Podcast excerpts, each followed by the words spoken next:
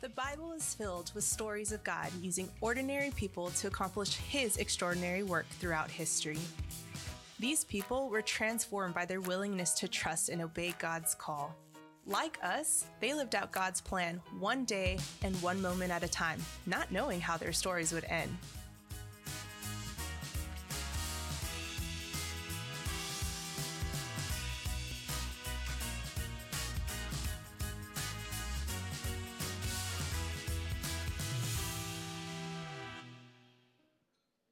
Well, good morning, beautiful people. Hey, it worked. All right. Testing out the adjectives today. No, in all sincerity, you're beautiful. I'm glad that you're here. Man, you're handsome. All right, but welcome to Hillside. Come on, will you put your hands together for our first-time guest today? Come on.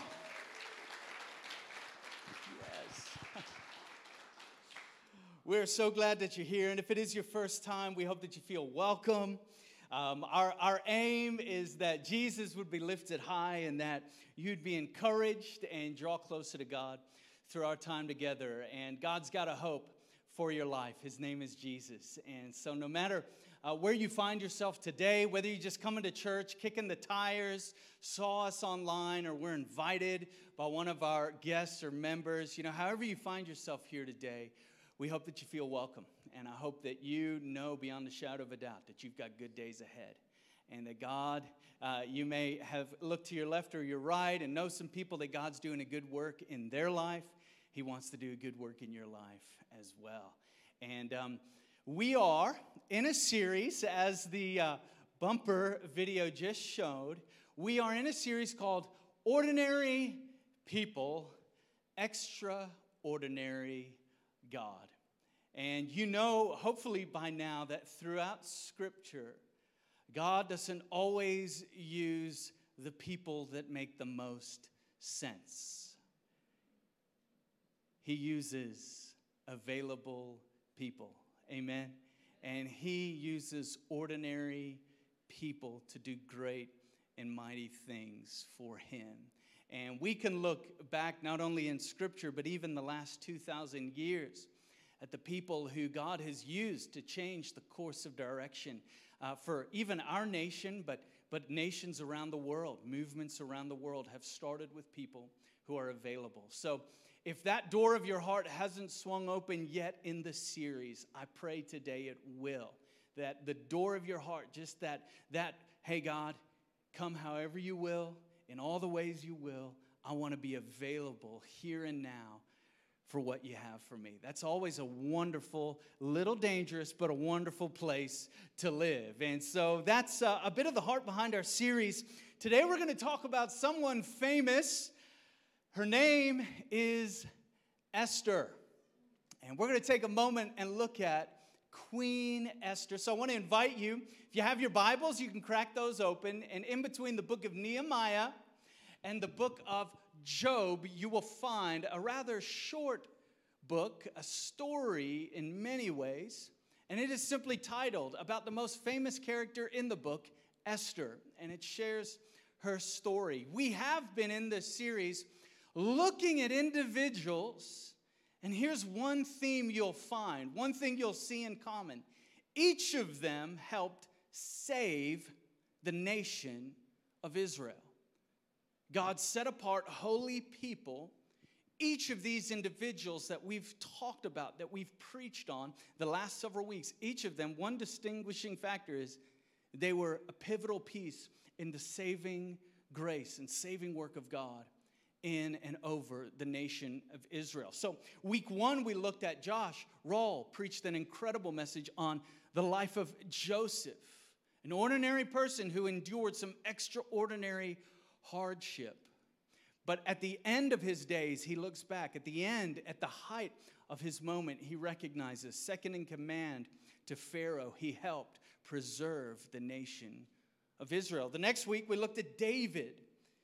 David's battle with Goliath was more than just God showing off and showing out. He was actually preserving the nation of Israel. Many times battles in those days and ages were not only fought between armies, but they would have a representative who in and of themselves, they represented the whole nation.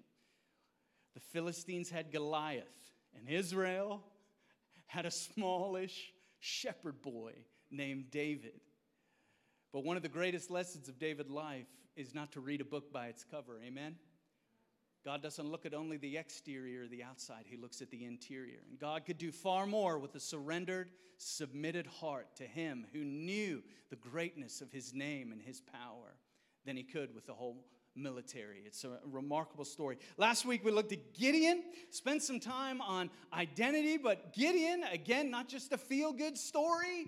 There's more to it than just identity, you know, in that message. There's far more. In fact, the identity led Gideon to his purpose to help defeat the Moabites who were terrorizing in many ways the Israelites. Well, Esther's story slots in very similarly to each of these. Esther was set apart, raised up, trained, and found favor with the king, preserved and served to save a nation. And today I've titled this message, Queen Esther, Invitation to Intercession. Esther, Invitation to Intercession. Now it's going to take me a few minutes, y'all, to get there, because I want to share the story of Israel. I want to look at some passages. I want to share part of the plot. I plan to spend a few minutes there and then pivot to God's invitation for each of us to intercede, to have intercession, simply put, praying for others, praying for God to move, praying, never stop praying for people. Esther, within the Old Testament, you'll find it. It's the Old Testament, if you are unfamiliar, it's not written in chronological order. In fact, the book to the right of Esther, in many cases historically, that's the first book in the Old Testament, Job. And then you have the first 5 books of the Old Testament. So Esther in the timeline of Israel, they are in exile. So the Babylonian captivity, hang with me, no yawning allowed. All right. The Babylonian captivity has taken place. The promised people, Israel, has forsaken God. They've chased their own idols, and God in his goodness, he gave them over to their sins. He in his loving kindness, he gives us over to the desires of our hearts. And Israel were like, man, we want to be like the other nations. We want to serve the other gods. We want to chase after their ways. And they were unsatisfied with the living God. And so God gave them over. And in time, Babylon conquered them, and they were shipped off, many of them, to different points. Many were shipped to Babylon. Some, in this case, the book of Esther comes out of the region of Persia. And so the Jewish nation is not the majority in this story. At this point in time, Esther, in the book, it actually says that the Jewish people have been scattered abroad. They're no longer within Israel and in the promised land, but they've been scattered abroad. And so this story is written in exile. The whole chapter 1, it's a very interesting story. It's certainly not politically correct in America today with how leaders and government is run. But the brief synopsis is this. Let me bring this up. We can read this together. Esther, the cousin of a man named Mordecai, wins the affection of King Xerxes. There we go. Mordecai uncovers the evil plans of a man by the name of Haman, or Haman, the king's most trusted advisor, who has orchestrated to have the entire Jewish population, you know, just something simple, annihilated in 24 hours, you know. Esther, in a stunning moment of courage, enters the king's courts without invitation, which was a major no-no, to invite him to a special dinner, and at the dinner she will expose the evil plot of Haman. The first part of the plot of the book of Esther is that Esther was adopted by Mordecai. She had no family of her own. They had passed away. We don't know necessarily all the full specifics. May have died in battle, may have died in the journey, in the exile. But she was alone, and she was adopted by her cousin Mordecai. We'll read chapter 2, couple verses 5 and 7. It says, "Now there was in the citadel of Susa a Jew of the tribe of Benjamin named Mordecai, son of Jair, the son of Shemel, the son of Kish," verse 6, "who had been carried into exile," there we go, "from Jerusalem by Nebuchadnezzar, king of Babylon, among those taken captive with Jehoiakim, king of Judah." Keeping up? Okay. "Mordecai had a cousin named Hadassah, whom he had brought up because she had neither father nor mother.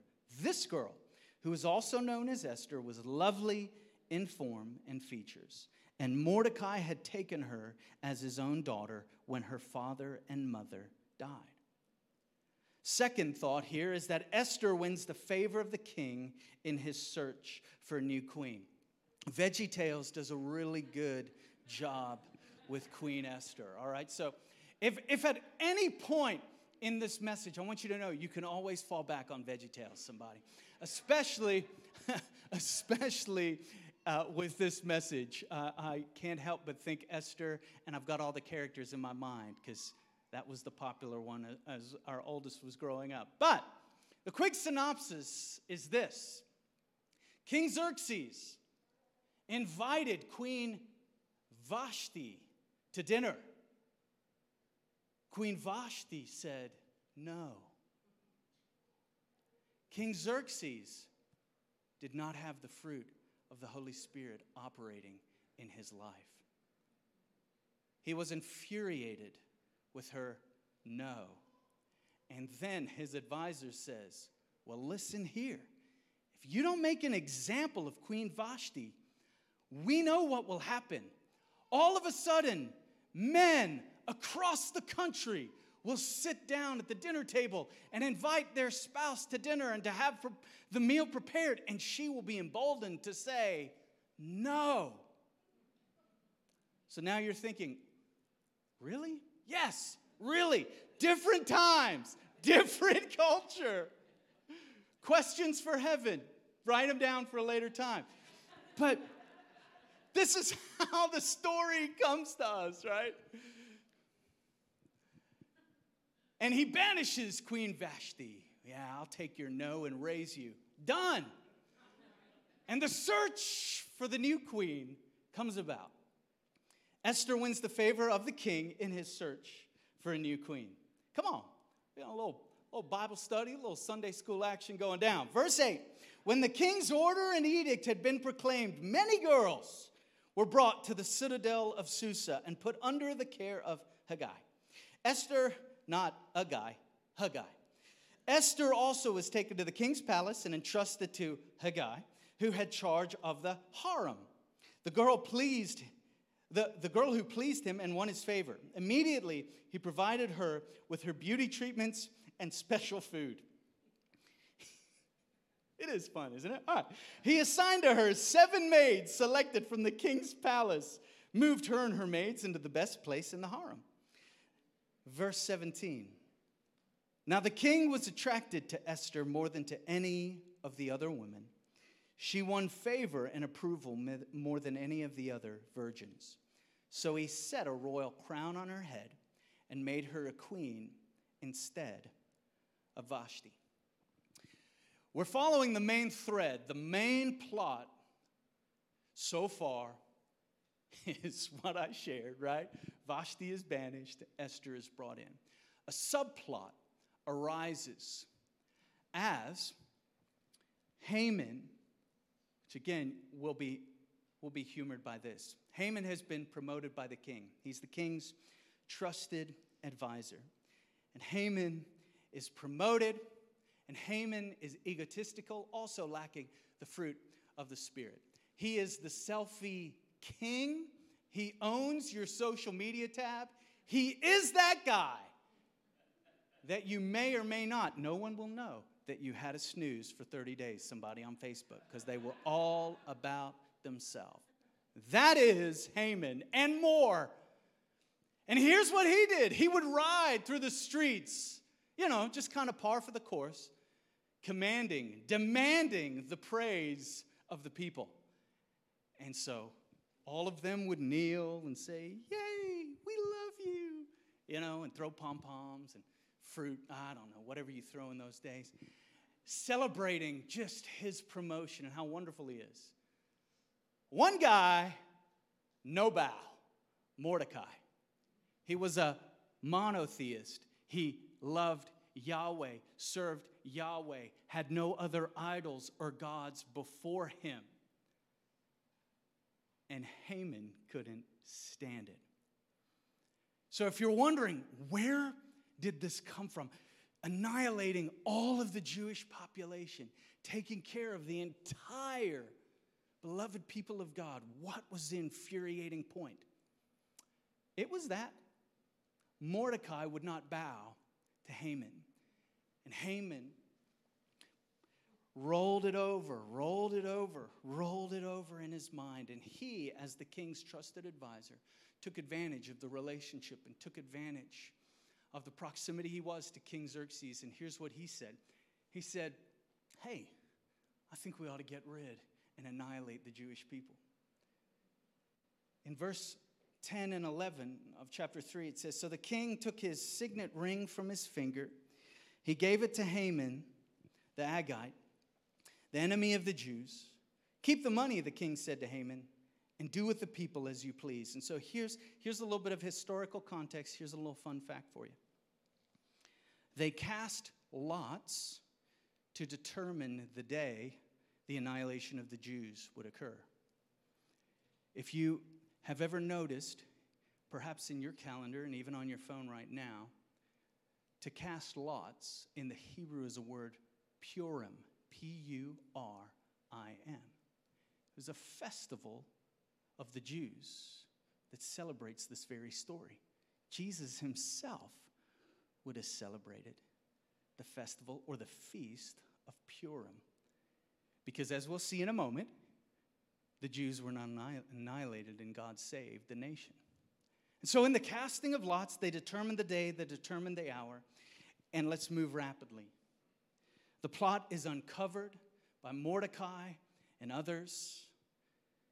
And Mordecai, nobody gets to just jump rank and go into the king's presence. Nobody gets to just jump rank and run into the king's courts. It's only by invitation only. And Mordecai knows he has a voice with Esther. So the plot is uncovered, it's discovered, and he calls out to Esther and he said, listen, are you aware? Esther at the time was unaware. She was living within the king's proximity and was not aware of what was beyond the king's gates and not, if you will, the news on the street. And so she is disappointed. She is discouraged. However, she's also comfortable. She's got her spa days scheduled. She's got her buffet set out every day. She's got her fitness class in the morning. She's got her siesta in the afternoon. She's got her girl talk time in the evening. Life is good. But Mordecai comes to her and he says, no, you may not understand. There's something distinct over your life. You've been positioned, uniquely orchestrated, divinely appointed by God for such a time as this. That's the Pastor Paul version of what the book of Esther says. Let's read what Mordecai really said.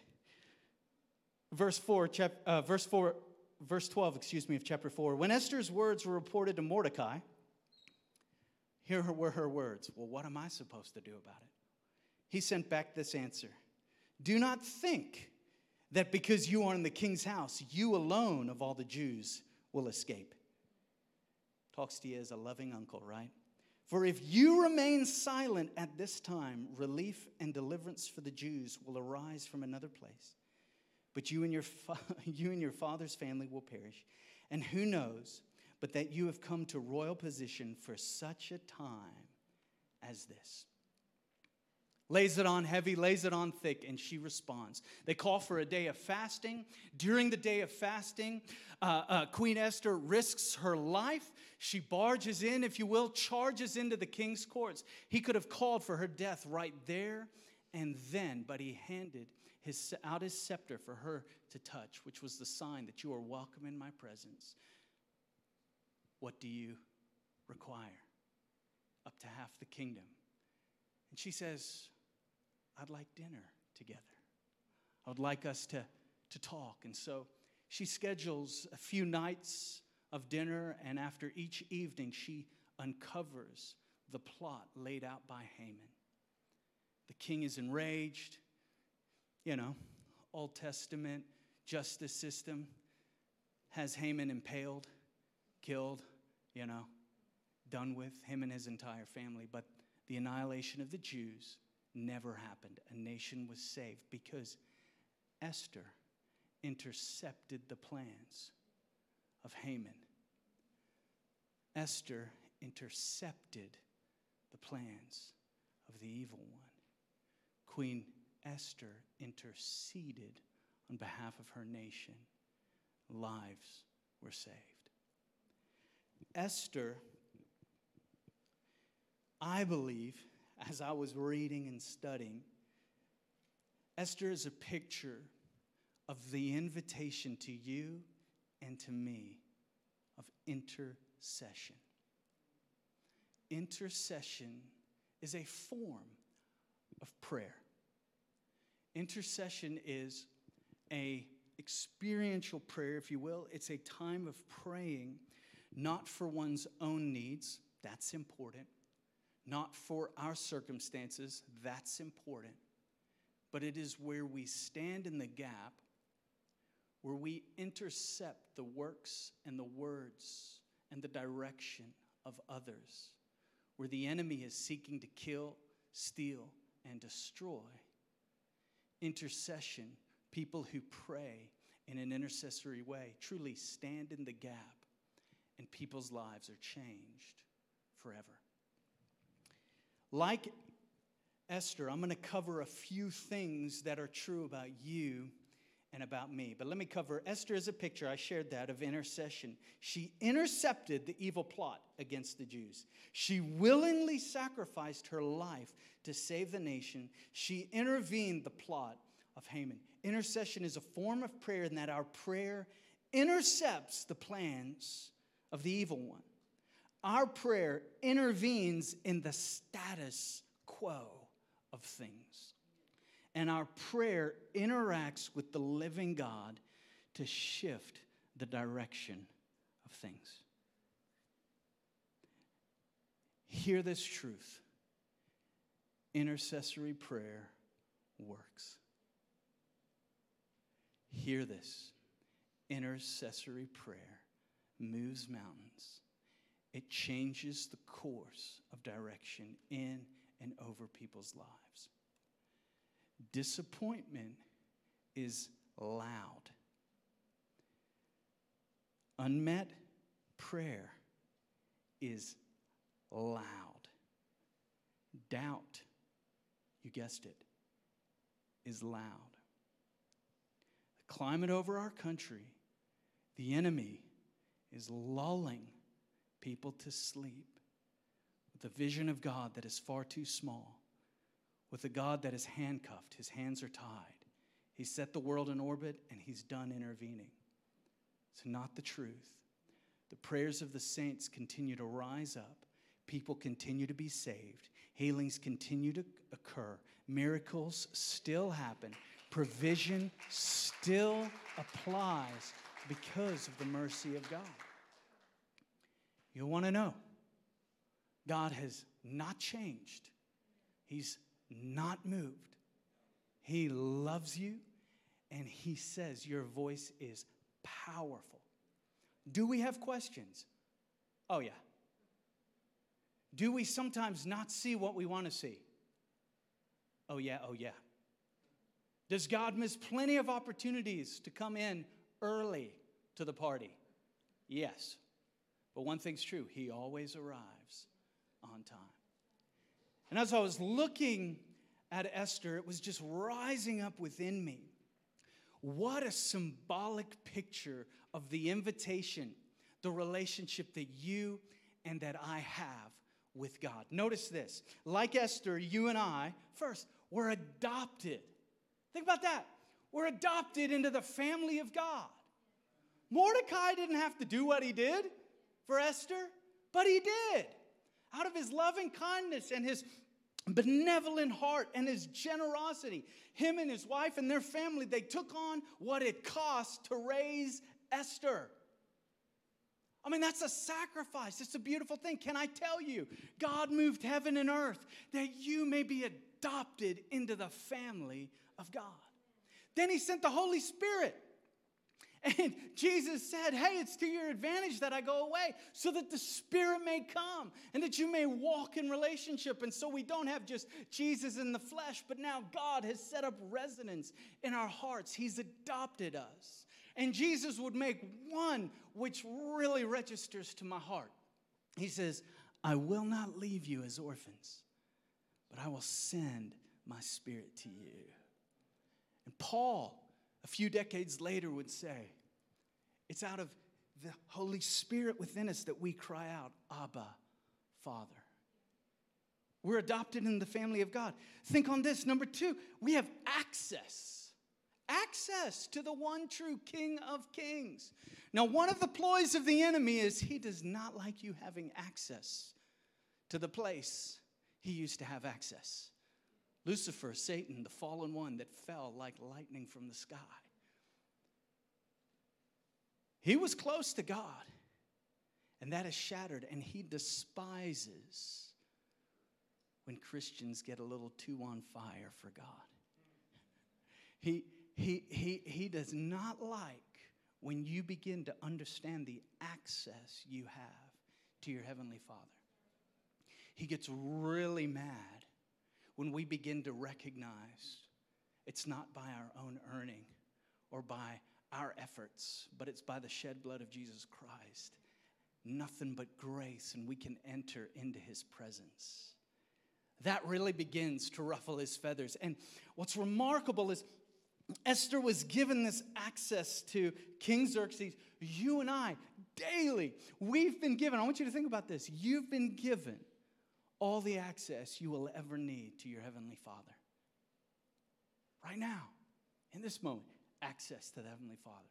In a valley, access to the Heavenly Father. On the mountaintop, access to the Heavenly Father. Moment after sin, access to the Heavenly Father. Your worst day does not define you. The blood of Jesus has given you access to the one true King of Kings. I love this. Hebrews chapter 4:16. Let us then approach God's throne of grace with what? Oh, with confidence, so that we may receive mercy and find grace to help us in our time of need.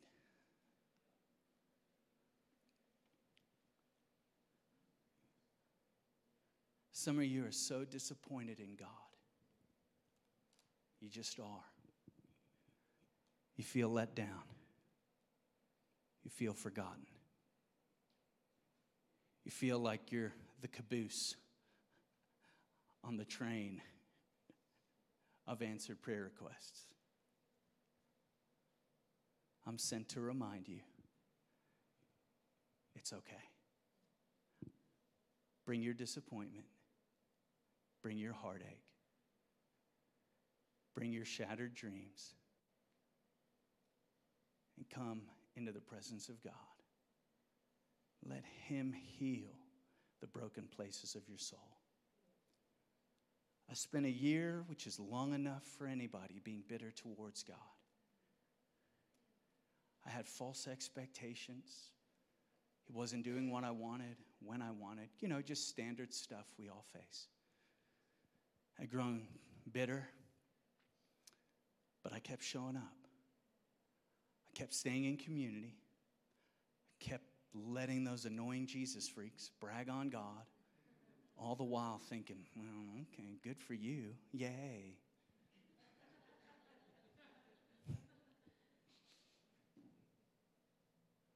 Then I'll never forget. One afternoon, God said, hey, what are your three biggest needs right now? To which, you know, I just humbly responded, you're God, you know. I'm just kidding, but I gave them to him. And he said, I want you to know that very rapidly you're going to see them all line up. And that was during a year and a half between graduating university, knowing that I know I had the call of God. And doors were opening enough, but not what I wanted in the time I wanted. Then all of a sudden, they swung open. But before that could happen, I had to look God in the face, as weird as this sounds. Say, I forgive you for not doing things my way. He doesn't need my forgiveness. He doesn't need my forgiveness, but I needed to forgive. Disappointment, if you let it, it will camp out in your heart.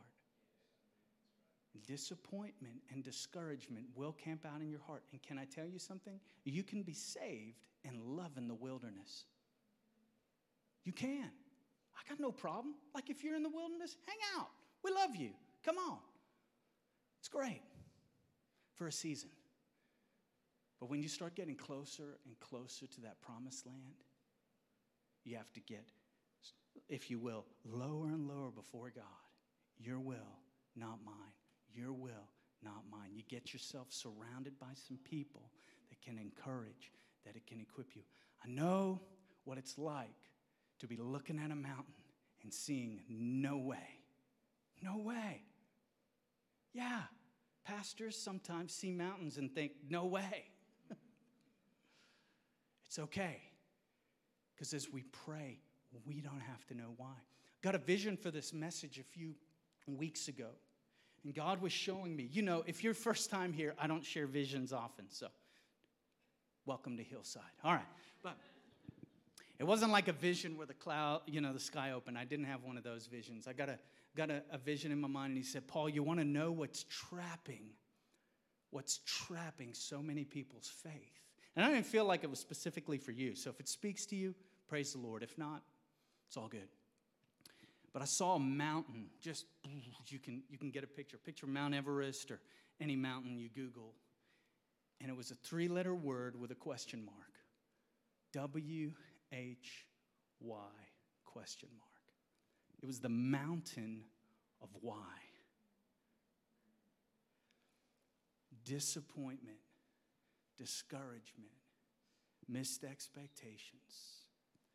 Queen Esther thinking to herself, I've just become the queen.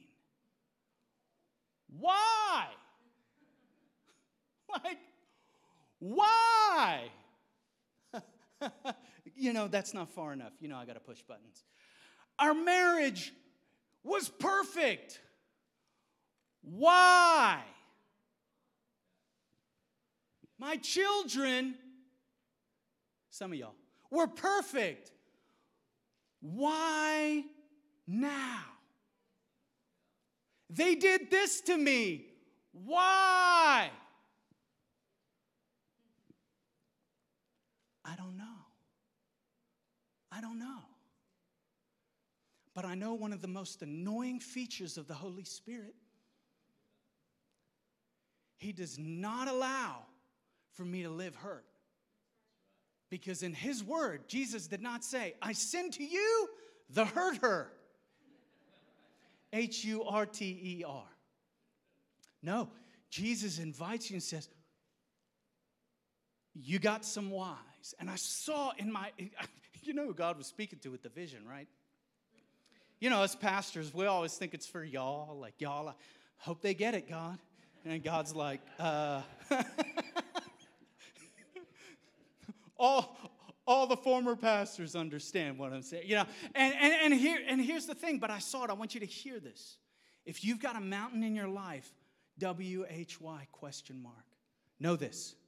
You're welcome in the kingdom of God. Know this, right here, right now. Know God's got an agenda with your life. He wants to love you through that mountain. You don't get through why screaming at it. You don't get through why declaring major words of faith. They help. They keep me pumped up. Sometimes you only move through the mountain why one day at a time, rehearsing the promises and reminding your soul, I am loved. Whew. Doesn't feel like it, but I am loved. Whew. I feel lonely, but God's bringing me into family. I feel broken, God's healing me. I feel broke, but God's going to provide. I feel needy, but God's going to meet all my needs.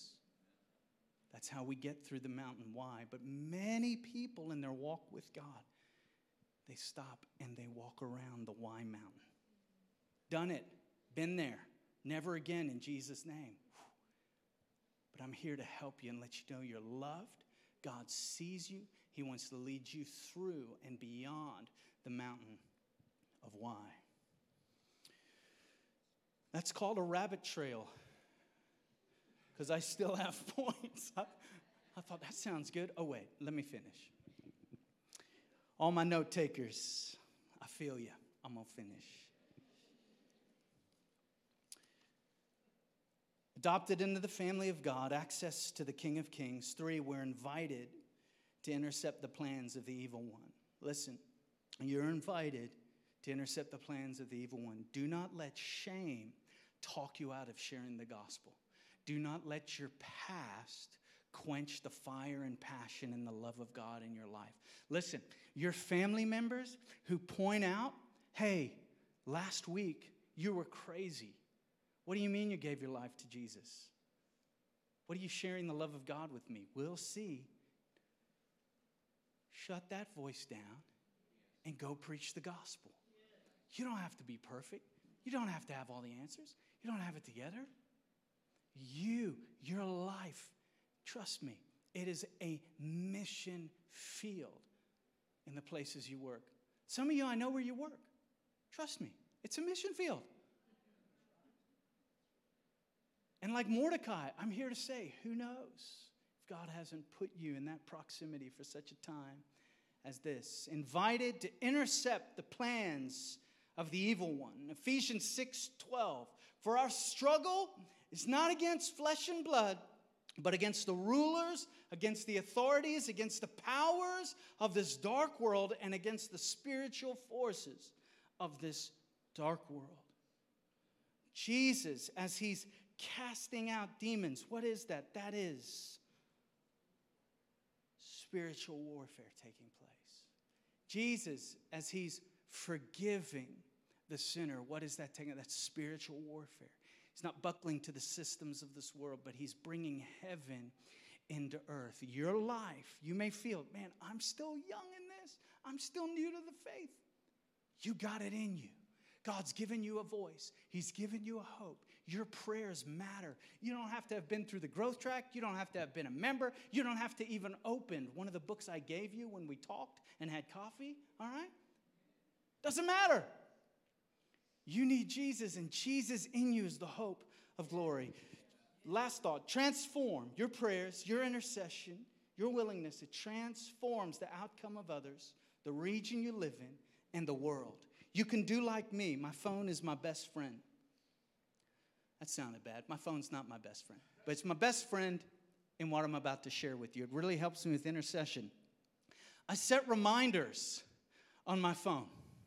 And one of the reminders on my phone is to declare blessing and favor over this region. You say that, oh, that sounds ridiculous. Well, welcome to Hillside. All right.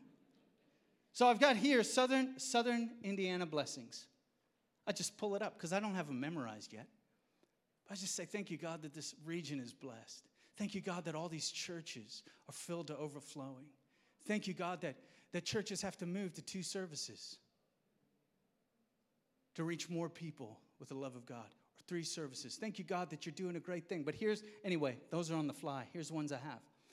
God, thank you. This is a passionate area for Jesus. Thank you, God, this is an area that dreams and believes big. Thank you, God, where people walk in the freedom found in Christ, where peace is people's portion. Thank you, God, that this is a place where people are generous, hope-filled, and full of encouragement, where crime is diminishing, where love is evident between people. And this is a place where miracles, signs, and wonders happen. Those are on my heart, but I wonder what's on your heart. I wonder what God's put in your heart. Some of you, you just need to declare and pray over your HOA, somebody.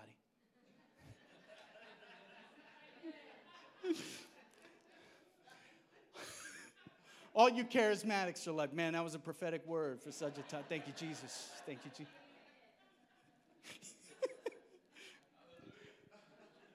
All you HOA presidents, you need to pray. No, I'm just kidding. All right, wait, all right. But I mean this. I've got an agenda with you. Here's my agenda. To let you know God loves you so deeply. And let you know that you are a full-time minister of the gospel. You are. I know you're looking at me. I'm looking at you. Parents, know the days are long, but the years are short. I'm not convinced, but somebody ahead of me told me that. And the times you pray over your kids, God sees it.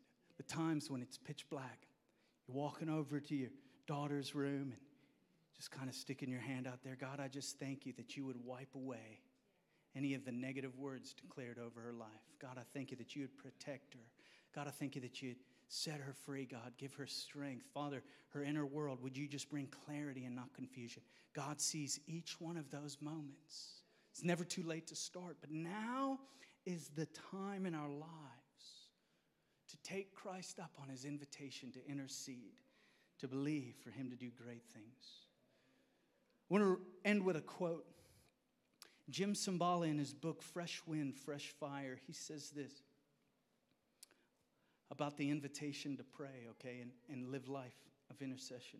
If we call upon the Lord, he has promised in his word to answer, to bring the unsaved to himself, to pour out his spirit among us. If we don't call upon the Lord, he has promised nothing, nothing at all. It's as simple as that. No matter what I preach, this is him writing, I agree. No matter what I preach or what we claim to believe in our heads, the future will depend upon our times of prayer. It's a beautiful, beautiful picture, beautiful invitation. And listen, I know the subject of prayer can be intimidating. A couple years ago, one of the healthiest seasons of prayer I had, all I did was spend time with the Lord's Prayer. You can read the Lord's Prayer. You can Google the Lord's Prayer. I mean, after all, can we just shoot straight? That is the prayer Jesus gave the disciples when they asked him, how should we pray? You can start there. You can start simply. You don't have to tackle, the global economy in your intercessory prayer. You may be called to, and that's great. But where I encourage people to start with intercessory prayer is what is before you. And then you probably noticed I intentionally put some things on your radar. Be aware of disappointment. Be aware of discouragement. Be aware of the waves of the enemy that wants to pull you away from prayer.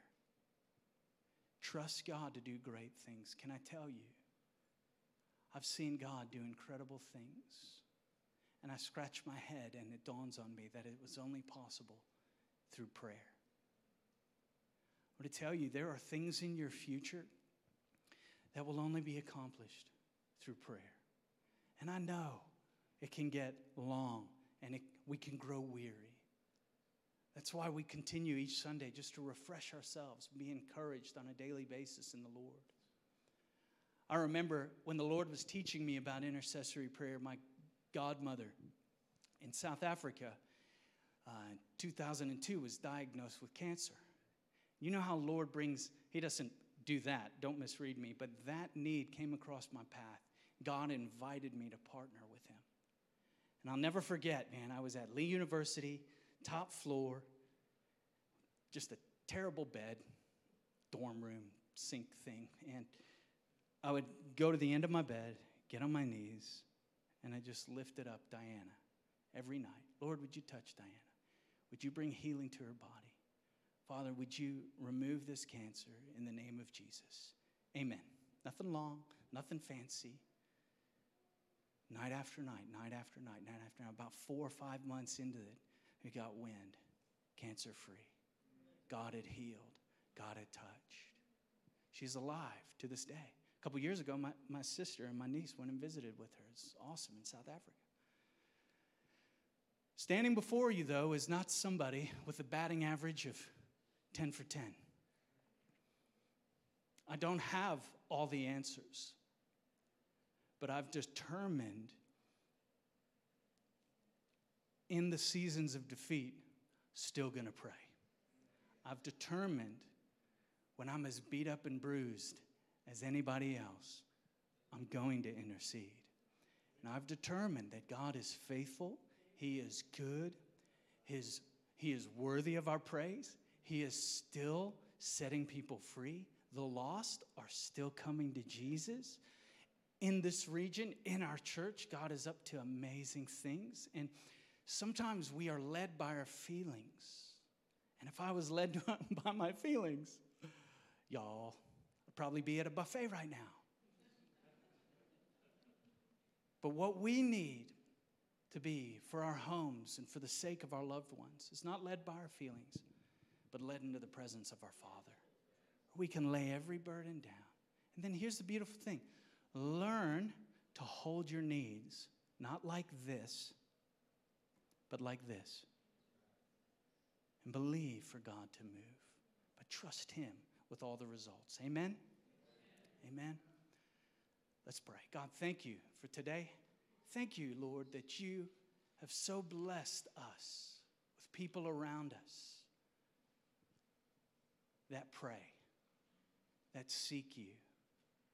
God, we're so grateful for your word over our life. We're so grateful for the promises of Jesus in and over our hearts. We thank you, God, for the gift of intercessory prayer. God, it's not a formula. I know it's not a formula, God, but I know it's about being in relationship with you and continuing to approach you when it looks like nothing is happening, something is happening. When it feels like no one is listening, Father, you're hearing every word. Your word says you are catching every tear. We thank you, God, that you are a faithful God and that you have given us access as your sons and daughters to walk in relationship with you. If you need Jesus, say this with me. God, I need you. I need relationship. I've been living, God, as a next-door neighbor to the kingdom of God. And I know it's time to come home, live in the family of God. I repent of my sins. Forgive my past. I give you my life. I surrender it to you. In Jesus' name, amen and amen. I want to invite you to stand to your feet. We're going to worship with one.